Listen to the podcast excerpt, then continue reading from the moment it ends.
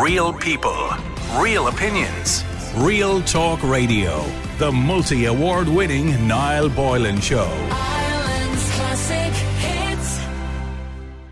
Now, a demonstration will take place at the Department of Health tomorrow to urge government to expand access to medical cannabis for the treatment of chronic pain and other conditions. And the demonstration is being organised by the Patients for Safe Access group amid concerns that people cannot afford the costs of medical cannabis and are often denied access. Among those demonstrating is Alicia Maher from Mayfield, who moved to Spain in 2019 so she could access cannabis safely for the treatment of chronic pain. And although she has now been prescribed medical cannabis by pain consultant in Ireland under the ministerial licence, she has remained in Spain because she can't afford the cost of the drug here.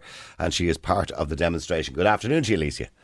Good afternoon, Niall. How are you? Okay, firstly, the, the chronic pain that you have, by the way, what, what is it caused by? What is your chronic pain caused by? So it started, um, I just went in to have my tonsils removed when I was 17 and I had really bad um, complications. I ended up with a colostomy bag on my stomach. Oh, gosh. Okay. So a couple of years later, then they went to reverse the colostomy bag, but they found out that I had precancerous cells in my rectum, so they had to remove that immediately, and the colostomy bag became permanent. But after that surgery, I got um, MRSA, um, and I found out then years later as well that my coccyx bone was broken. So I've nerve pain. I've Oh, my. Even sitting down, I'd say, is painful, is it? Oh, it is. Yeah. I, I can only imagine, Yeah. Alicia. That, that sounds. God, you've been through the mill, haven't you?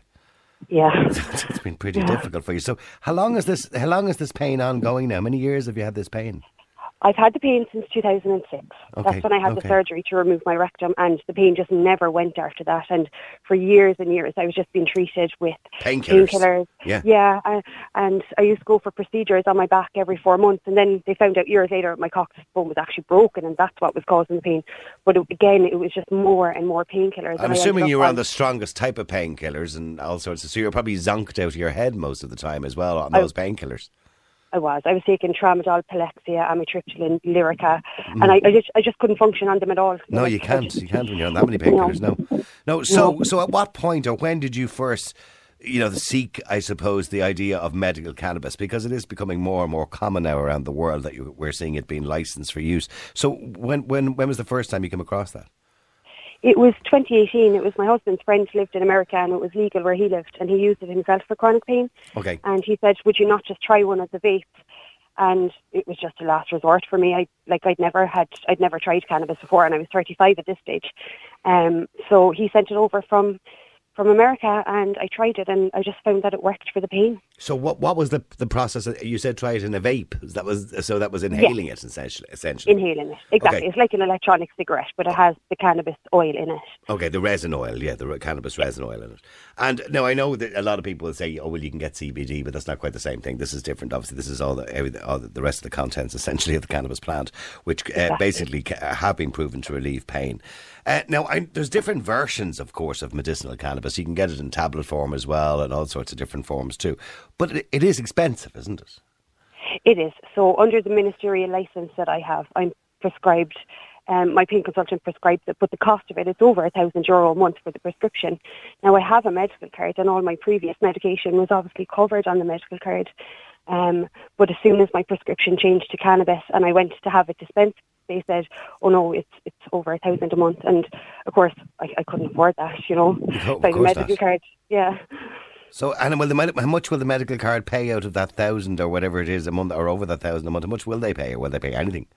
Nothing, nothing at all. It's So all, they won't pay any. yeah. They won't pay any portion of it at all. no portion of it. No, it's all up to the patient to pay for it themselves. Um, there's people been campaigning for years to try to get the cost of it covered, and they're just they just won't cover it on the medical card at the moment because um, because cannabis isn't available under the under the medical cannabis access program. You have to get a license for it. So there are two separate programs that are running at the moment. And where is it produced, by the way, the me- medicinal cannabis? Surely we could produce it in Ireland because it's not that difficult to grow cannabis plants. Where where is it? Where is it produced? Um, so all the patients that have the ministerial license in Ireland get it sent over from the Transvaal Pharmacy in The Hague. Okay.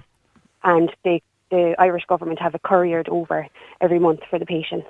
And would they, not just have a uh, you know somewhere where they can do it here, obviously under license, Because, I mean, we've perfect conditions here for growing cannabis in this country. Oh, absolutely. I 100% agree with you. It could be a huge industry in Ireland. Yeah. Yet they're sourcing it from other countries. It's ridiculous. Well, it, well, it is ridiculous considering we've, you know, we, do allow it under license anyway, and it is only a matter of time before medicinal cannabis is legalised fully and people can use it.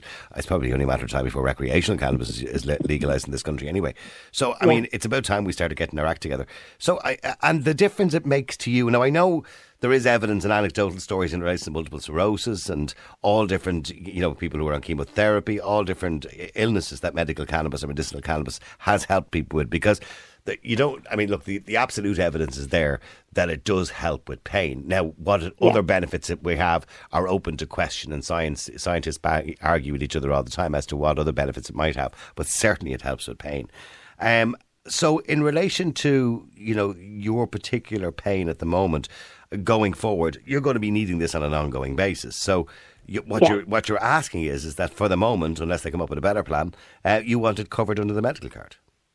Yes, we want to cover it under the medical card. We also want the, the products that they have at the moment. We want them to be increased because the products that they have at the moment are mostly CBD products.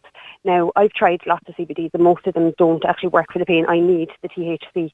Yeah. The other thing that we want is it to be GP led because at the moment it's a consult consultant led program, and you know the way the waiting lists are at the moment. You'd be yeah. waiting three years to see a pain consultant. And why why can't a GP prescribe it?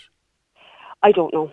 Now, my GP tried tr- tried to prescribe it. He applied for the license without a pain consultant. Three times he appealed it, and they said absolutely not. You need a pain consultant. So then I had to go on a waiting list for a year, um, to wait and see a pain consultant. And luckily, by the time I saw the pain consultant, I had come off all the medication. I wasn't taking any painkillers. I hadn't had surgery on my back in in months, and he agreed and he said that he would prescribe the cannabis for me. So I was very lucky.